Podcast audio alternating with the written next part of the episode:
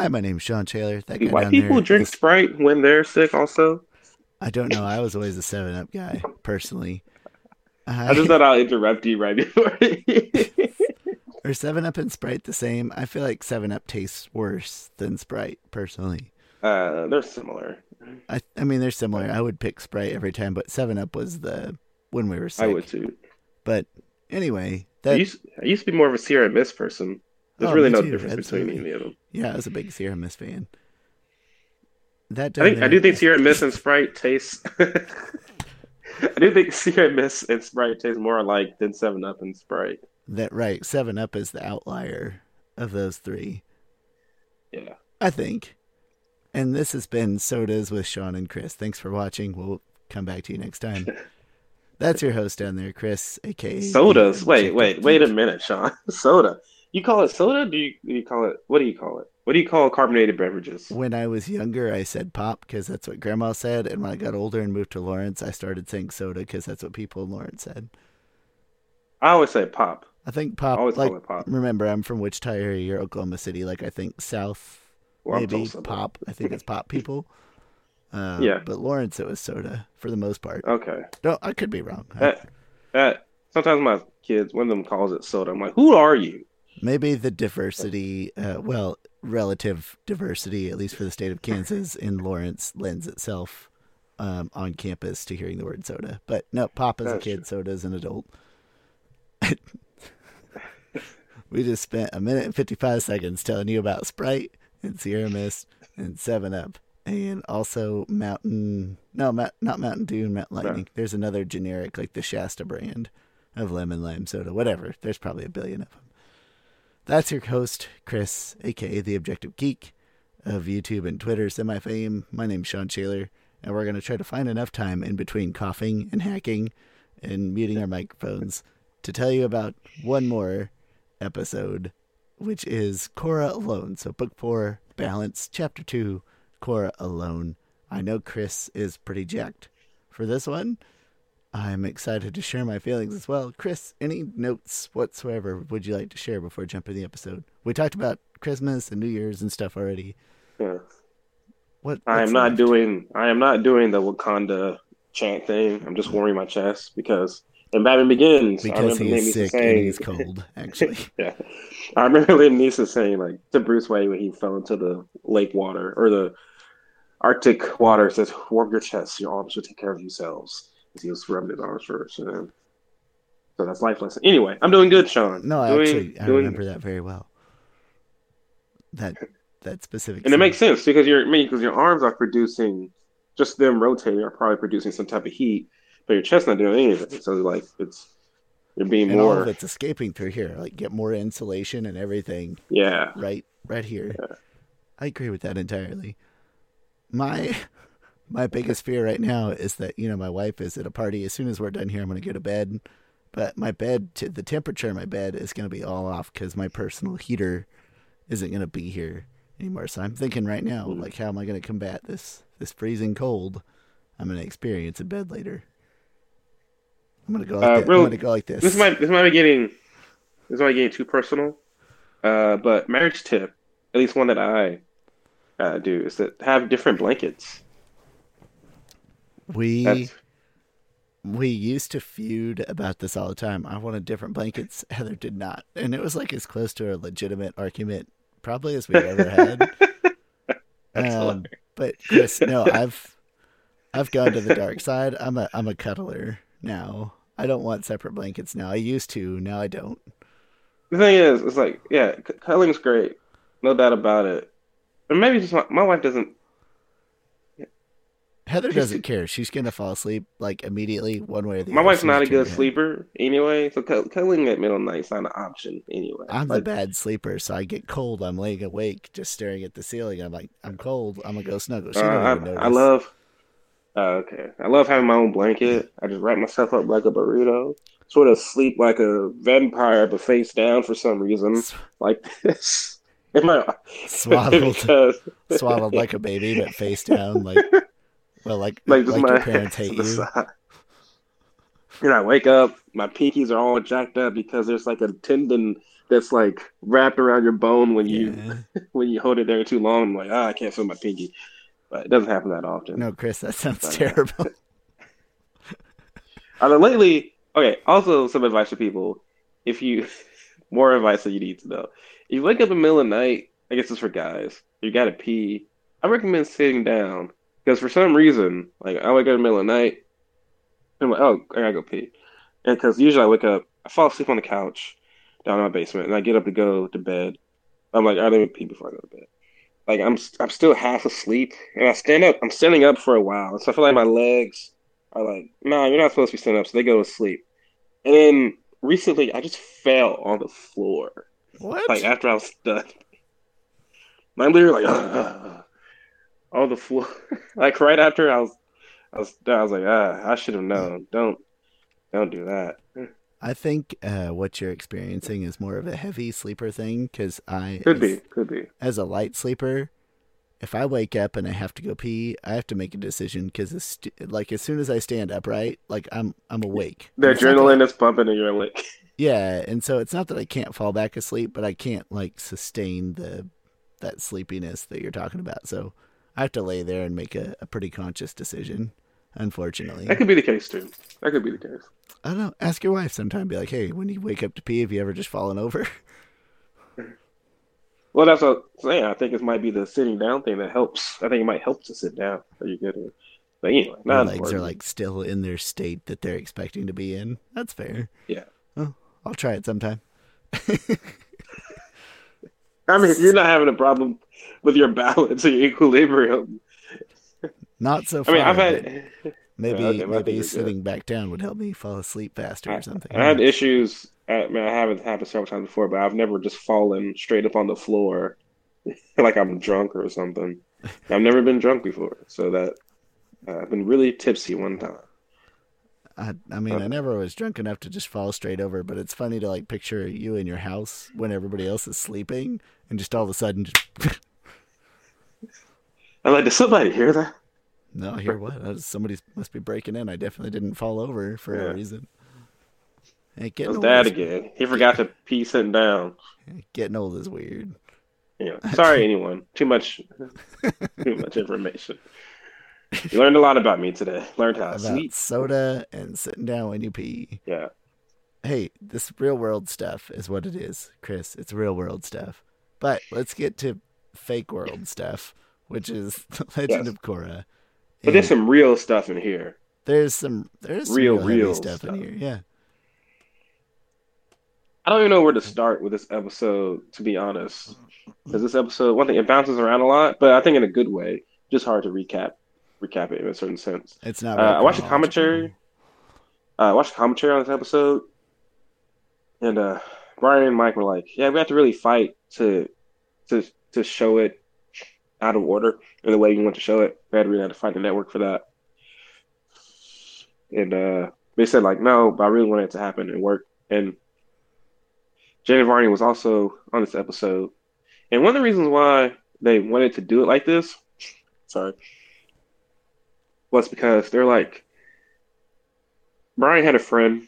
His friend was like, trauma, like when it comes to trauma, and like PTSD and stuff like that, like time isn't linear. Like there are so many things happening to you at once. Like you're you're reliving a bunch of things at the same time. Uh, that it, it makes sense why it would kind of be like this. Uh, which makes which makes that person feels like a four dimensional, not four dimensional, fifth dimensional person. especially Uh, when you know, a fifth a fifth dimensional being. You know, they live. They technically live. Well, very theoretically. Um, the fifth dimensional being. We are four dimensional beings, right? We move in three D in three D spaces, but we also move in a four dimensional space, which is time. But we can only move in one, one, uh, one way, right?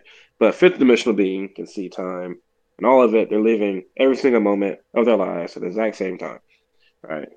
But that's all theoretical. It's not. I don't know a fifth dimensional being myself. You know, maybe you do. Mm, not off the top of my head. Yeah. I don't know, Charlie. Do you live in a fifth dimension? you know, I mean, I guess different God would be. If you, yeah, think of God as a fifth dimensional being, That's fair. that would make sense. All knowing, all anyway. Maybe he's a zero Yeah, dimensional being. A dimension is a boundary. Mm, okay. Hashtag deep. Uh, anyway, so Korra Alone. We start off with Korra. Uh, uh, she. uh, where did we start with Korra? We start off with her at. At, I think we pick up right where. Right where uh, the last episode left off. That, that makes sense to me because that's where we left off at. Yeah, right after the fight. Even, Yeah, it kind of right. takes you into the fight a little bit, doesn't it? Well, so they pick up right from that fight, and Korra's like, Korra is um, washing herself up, healing herself. The person comes in to pay her, and and uh, oh no, I don't want the oh, my other volume's on. Oh, it doesn't say that it's on. That's weird. Oh, okay, now it does. Got it. Okay. Um. Anyway, sorry. Korra, she's recovering from that fight, and then she sees this like doggy thingy. This dog, yeah, it's a straight up dog, not a dog mitts or anything. Just, a like a little, dog, Yeah. It's looks weird. like a. I would probably describe it as a white peekapoo. I have a I have a black peekapoo. It's a half Okay. poodle, half Pekingese mitts. Looks about the same height, his size, just haircut a little different. Maybe a little Russell Terrier. Russell Terrier, maybe that's the right thing. But uh, little white doggy. Um, that is yeah. So she follows her, and then she gets. Then we go back to a flashback of right after the events of Chidor's ceremony tattoo. And Korra is is uh, going off or seeing her off.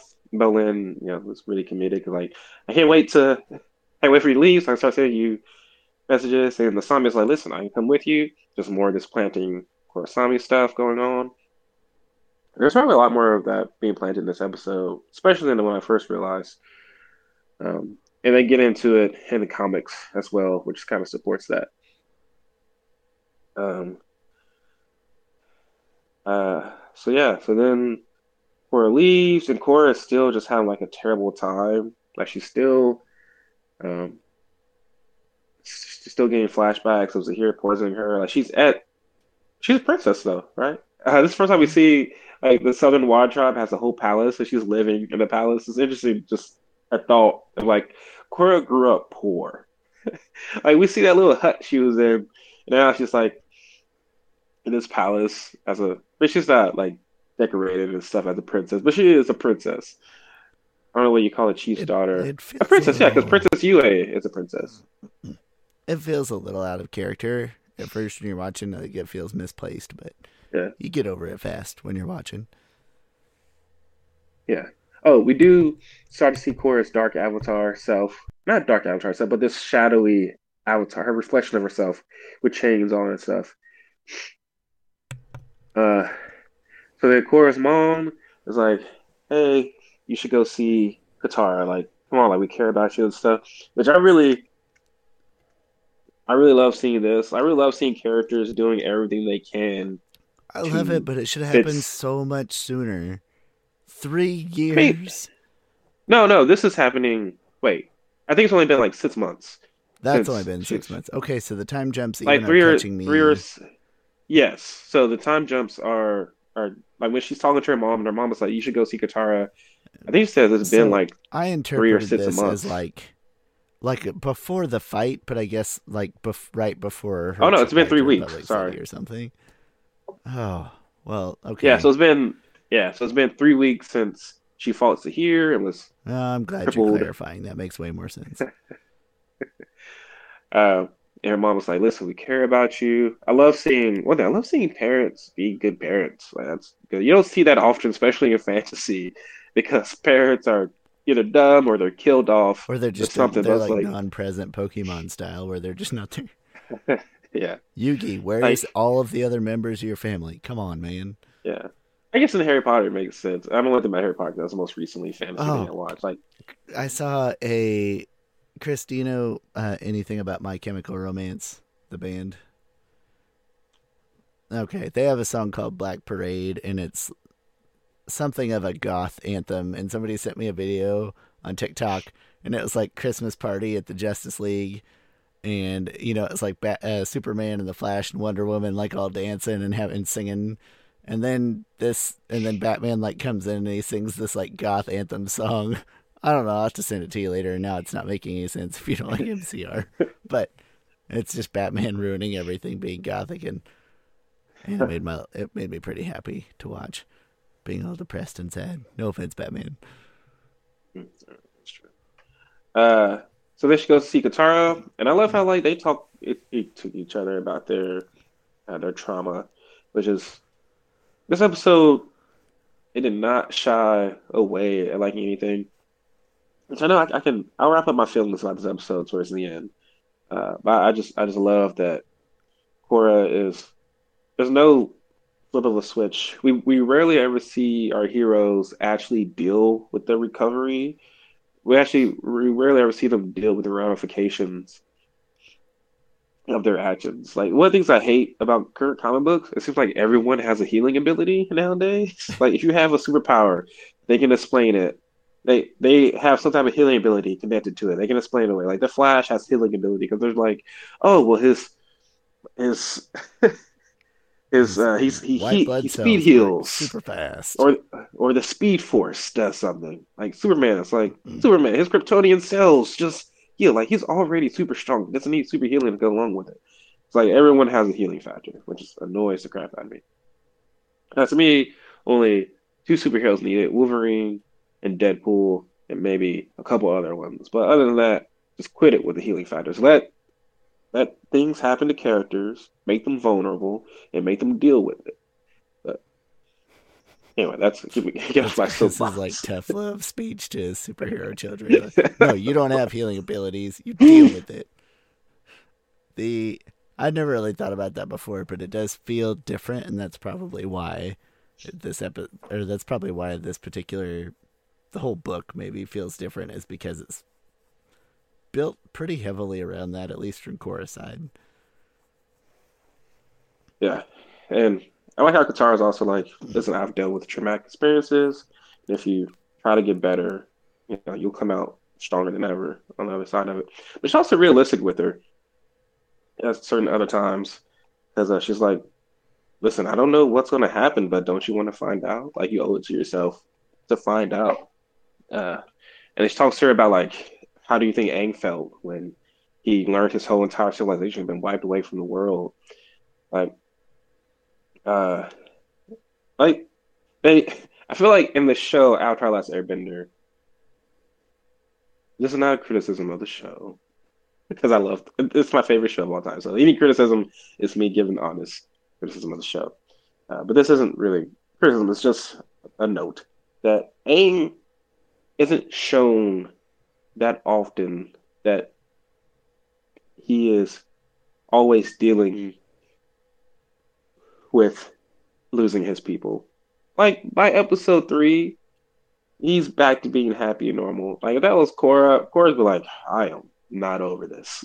like even within this season, Korra has like multiple PD, PT, uh, multiple just uh, triggers and stuff.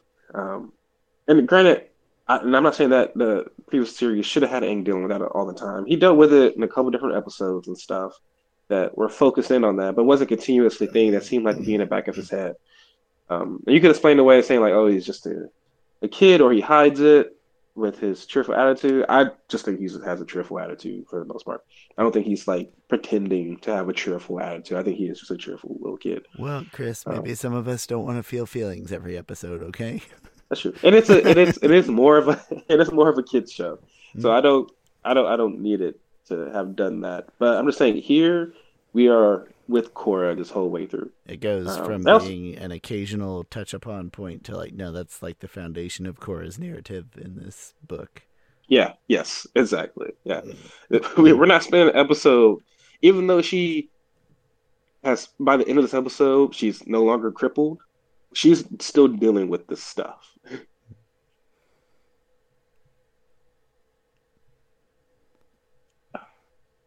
Sprite. What a delicious soda. um, uh, oh, they also do this like I don't know if this was a purposely a Kill Bill thing, but Katara tells Korra to like wiggle her big toe, and that's like a complete thing from Kill Bill Volume One. I haven't She's seen like, it if I could just wiggle- The, the reference is lost on me. That's funny though. So, so she, so uh, the bride, which is Uma Thurman's Hmm. character's name or nickname, she is like she was in a coma for probably five years, and she wakes up, but she can't. She ends up killing. She ends up wakes up. Anyway, she gets assaulted while she's been asleep in a coma this whole time, and she kills this guy he's about to assault her. Sorry for anyone, uh, but then she she tries to get out. She kills him while she's just in bed. And she doesn't even really realize that she can't move her legs, and she gets up out of bed and she just falls on the floor. So she's been in a coma this whole time. Her legs can't wake up. You know, back to Falling over when you Back have to, to go the- pee in the middle of the night. That's what Uh, really and happened, so- You were in a coma and your legs stopped working. So she sneaks into this like truck of the guy and she just lays there. She's like, all right, I just gotta lay here until I can get feeling back in my legs. And then she just like focuses on her toe. She's like, just wiggle your big toe. Wiggle your big toe. And then she ends up getting feeling back. I, I, it's Uh, been too long since I've watched those. Apparently, it's not. The, I probably haven't watched those since college. It's time again. I mean, uh, I really love Volume One. Volume Two, I believe, is really good. I don't think I loved it as much the first time I watched it, but it's one of those things that grow on you. I But I do hate the ending. I think I've talked about the ending before, how much I hate it. Well, I don't wait. I don't hate the ending. Let me take that back. I hate the monologue that Bill has about Superman at the ending because it's completely wrong about Superman. And uh, Quentin Tarantino doesn't understand the character of Superman. And many people like to quote that. Sometimes like to bring that up about Superman, and it's completely wrong. I remember being entertained, but neither one stuck with me a whole lot. But I probably wasn't appreciative of what was being Yeah. done. Uh, anyway, uh, Korra then uh, Katara has to do this walking technique, and she walks Sanaga, which is a really sweet moment that I can't even like explain why it's so sweet. It was a really sweet moment of her walking over to Naga, just leg by leg. And you see just the what Korra's going through to get there, because she tried previously and she she failed. She had a panic attack essentially. Uh, but really good stuff with Katara. Oh, she also flips out at Katara. And some people are like, "Oh, how dare Korra flip out at Katara?" I'm like, no, no, she's she's going through some stuff. Like that's what you do when you're going through some really deep, heavy stuff. Like, sure, she's wrong to do it, but she's in. It's it's legitimate, I guess. It's it's cool. It's fine. It's it's realistic. Yeah, yeah. Uh, and then she gets letters. She reads letters from her friends. And it's just so sad to see, like, it's this one thing I love about this episode is that it paints a picture of like there's a certain balance people have to do with people who's like, oh, you're injured. Hey, don't worry about anything. We got it. We got it. Don't worry about anything. And then that person feels useless, right? And then it's like that's not the intention that they had, but that's what happened. Like all her friends are going on with their lives. Belinda's getting work with Vera. Mako's doing cop stuff. Asami's rebuilding the city. She's like, my friends are off saving the world essentially, making a better place. I'm just sitting here, can't do anything. Uh, really good, more uh, story elements there. Uh, and then Korra gets all healed up. Um, she, well, not all healed up, but Korra physically, Rel- relatively healed. yeah, yeah, relatively ill, yes. Uh, and, and Korra's feeling better.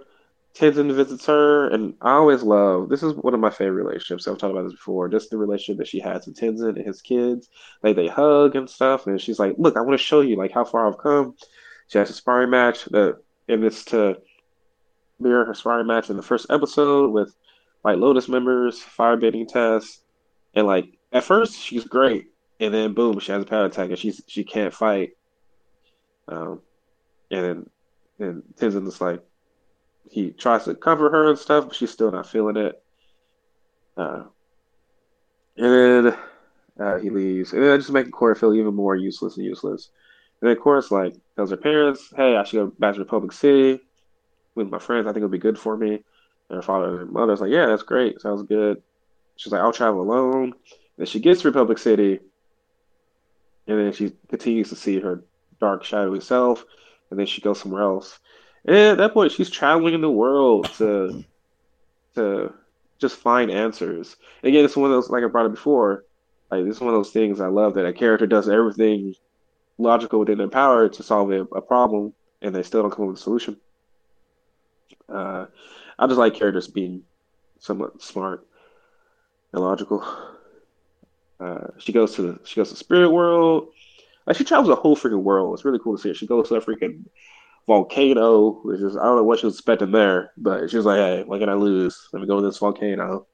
Um, she goes to spirit world, the tree of time, and like she tries to have visions again, but she can't. And it's explained that she can't go into the avatar state. The cute little spirits are there. They're so cute, and they actually have kid voices doing them, um, which is also funny. But I actually, I sort of Um, found it a little unsettling right at first, but it didn't not in a way that like stuck with me. Like I got over it Yeah. immediately. it's so cute, especially that little. She, like he sits up in her lap, and then, and of course, like nice to them. She's like, "No, I'm sorry. Like, so many people have said they could help me, but they haven't been able to. Like, I got to do this on my own." Uh, which, yeah, uh, just great, great stuff there.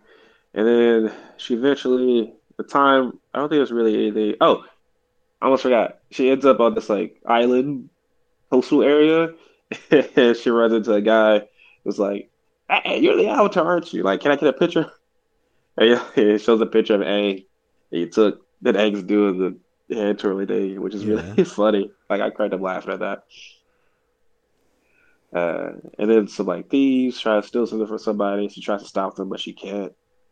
And then, uh, and at that point, she's like, uh, she's like, I, I can't be the Avatar, which is a really interesting story element. I think that she feels like, like she's trying to hide from who she who she is. Like she's never been like that. Of course, never hid. She's always been like, I'm the Avatar. You gotta do with it. Now she's like, No, I'm not the Avatar. So she cuts her hair.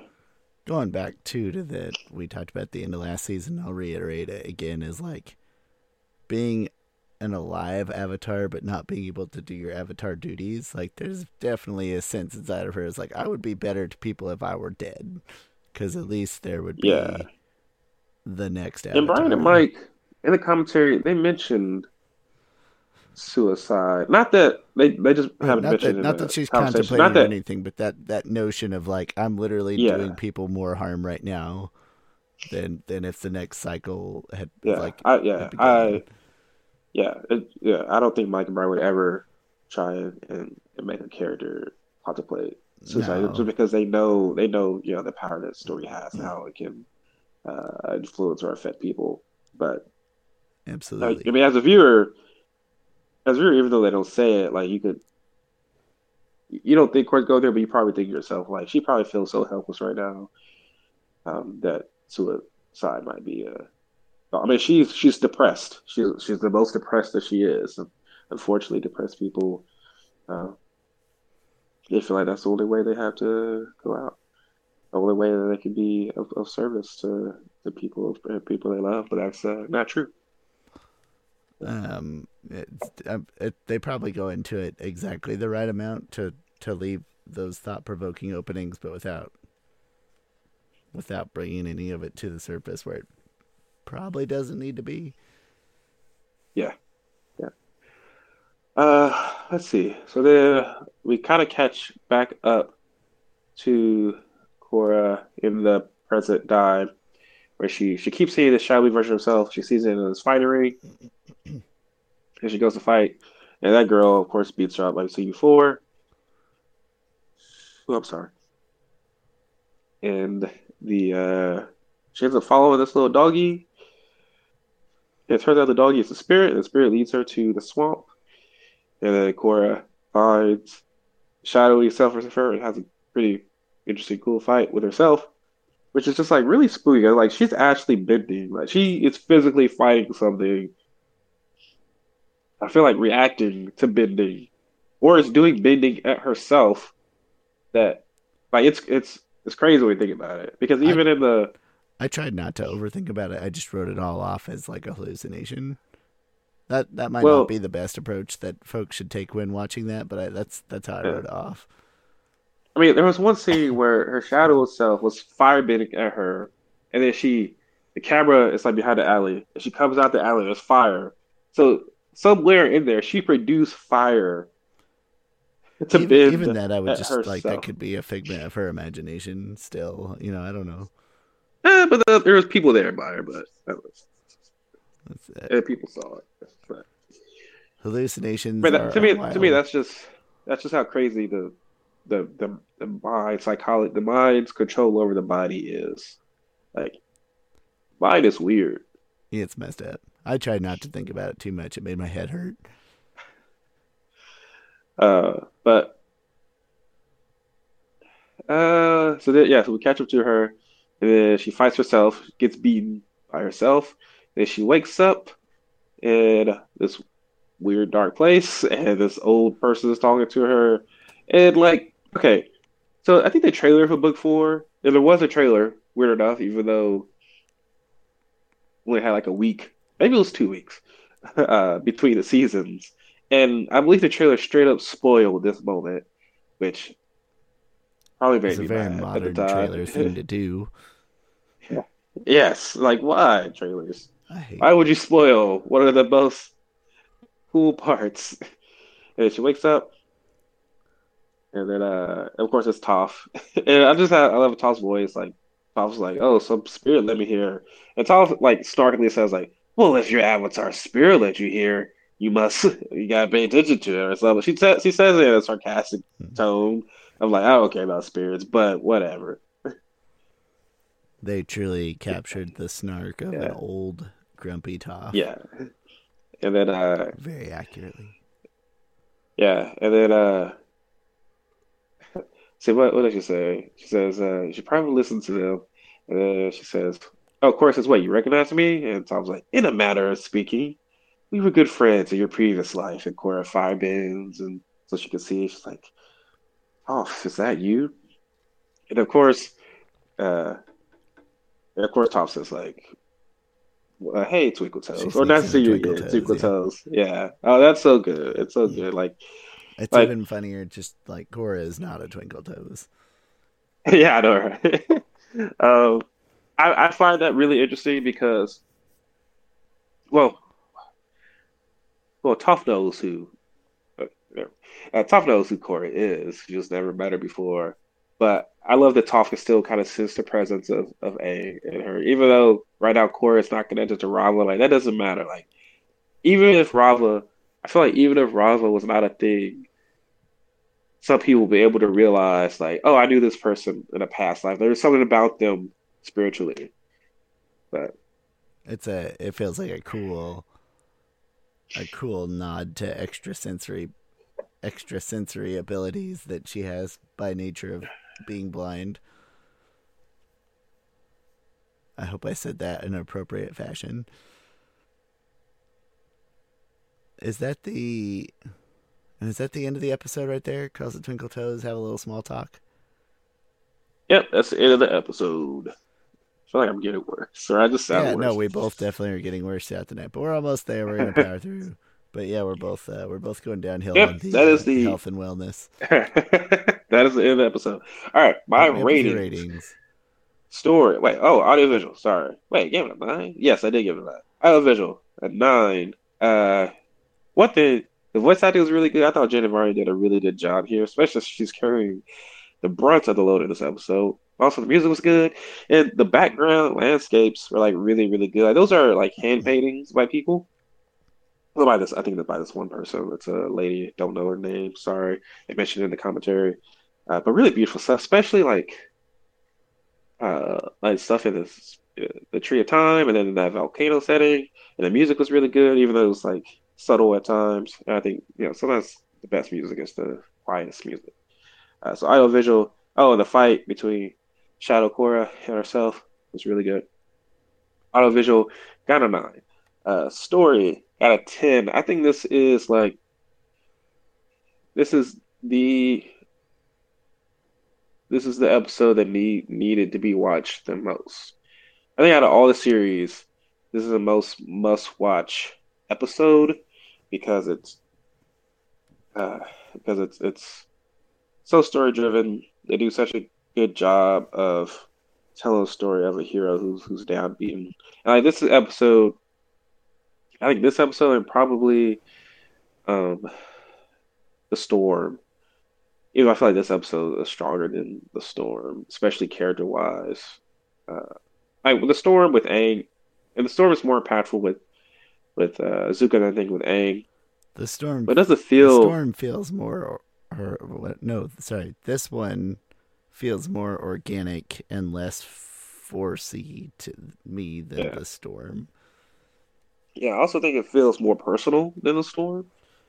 Uh, and uh, yeah, like to me, the storm is more story driven, more plot driven than than than character. I mean, it is character driven. It's character driven, really. I feel like for Zuko more so than Aang. Again, I feel like this is like very, very character driven. Like this episode is like the background of this is the the pinnacle of Korra's character growth or the turning point of Korra's character growth. Uh, and uh, really, really, really good. Just really cool. Really not cool, but really just great to see a character go through this. Like we don't, like I said before, we don't see it that often. um, all right, memorable. Also gets a ten. Uh, yeah, you don't call things Korra. You don't call things alone and expect things uh, not memorable. The last episode called with alone was Zuko alone, and uh, that was really good also. Um, and I feel like that was probably more character driven than plot driven because sure we learned about like Izumi, no Izumi, that's his daughter, uh, Ursa, but it was I think it was more so character driven than plot driven because that plot really didn't drive that much in the whole entire story. Still, and somehow uh, still less personal feeling than this one, I think. Yeah, yeah, I or less so. intimate, yeah. maybe. yeah. Uh, yeah, Korra. I mean, Korra. I feel like she she's not alone. That's really good to show that show that support that she has with her family. She has a pretty good support system, but she's still this is like she feel as a viewer. She feels alone. She looks alone. Like she's walking, traversing the whole entire world, a whole other dimension by herself, and yeah, she's still not finding answers all by herself. So that's uh, it's really great storytelling, really memorable. Uh, what else I want to say? I was saying something. I don't remember. Anyway, you might have started to touch. Maybe you didn't. Maybe I'm making this up, but just like the way they do a good job of translating a very sensitive subject. When you're talking about depression yes. or that feeling of loneliness, like when you have yeah. logically a good support system, but it's really hard to translate what that feeling feels yeah. like when you do have that good support system, but you still have depression or you still feel that loneliness. Um, yeah. And they, they do a nice job of putting that into a a, a palatable f- story form here. Yeah.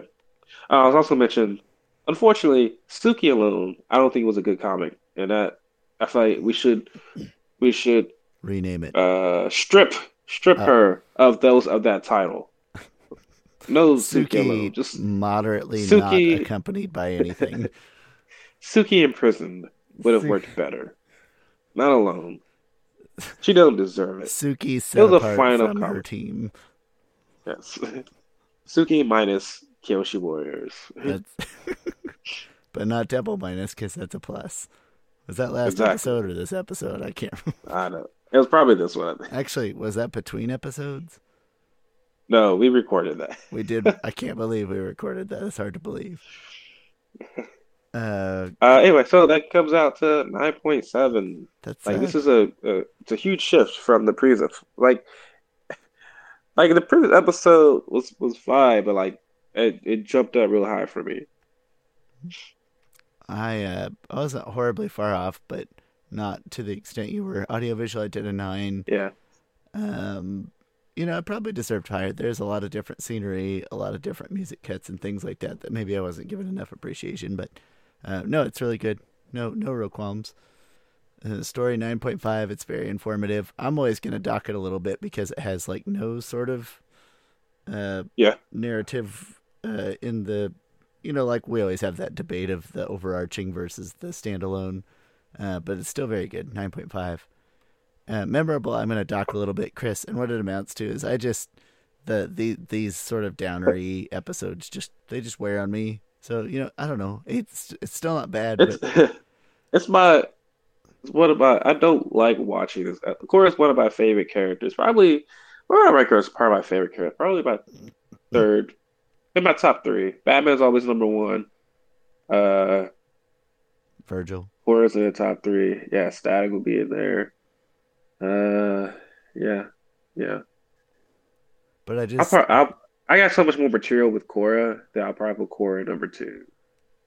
I just the I don't know. I just I, I mean there again I tried to be be balanced and fair. Like there's a lot of really high impact things in here that I remember in a very literal memorable way. But like I don't look forward to watching this episode. It makes me feel feelings and stuff. But Yeah. whatever. It still rounds up to a, a nine point three. So it still comes out very sitting very pretty. 9.5. And that is not a seven. Not a seven point. No, what is that? 9.3, 9.7. Gosh, I was terrible this time. 9.5, somewhere in that ballpark. yeah, it would have to be a nine point five, right? Um, Yeah. theoretically, it, you know, if we both rounded up, it could have been a little, but no, I think it has to. Yeah, be. that's true. Uh, yeah. So that is a very distinct jump from the first episode that just feels like a, a kind of an exposition, like a lot of first episodes are. No shade there, and then you dive Yeah. into this emotional deep end. It's a pretty stark contrast. At least it kind of softens you up for it at the end of the previous episode when you see her getting her butt kicked. That's true. It's, funny, like Mike was like- entry. They mm. showed the episode at New York Comic Con probably, and a lot of people were like, "Why would Korra throw the fight?" and they're, they're like, "Ha, "You think Korra's throwing the fight?" Which, which a lot of Korra haters is like, "I can't believe Korra got beat by this random person," Well, "I can't believe Korra got beat this time." Like, do you see what she's dealing with? Like, you can't hold that against her. I I do have some bones to pick, but I think they're better suited for the next episode. Not some bones. I have like one one small thing that bugs me a little bit about like the remaining metal poison that Toph pulls out and stuff, but Oh, okay. that's probably better suited for the next episode. And I also don't want to overdo it. It's a minor a minor nitpick, I guess. And hey, with that, we're like we're both we're both going downhill pretty fast. So let's let's cut it off while we're ahead. We made it. We lived. Thanks for bearing with us through two ailment, uh, uh, ailing episodes. We appreciate it. We're very excited to be in book four, Balance, talking today about chapter two, Korra Alone, and we hope you will join us next week. Thanks a lot for watching. Ugh, cool. Uh, I didn't meet you before you said that. Everybody knows you're cold. All right, I'm muting us now.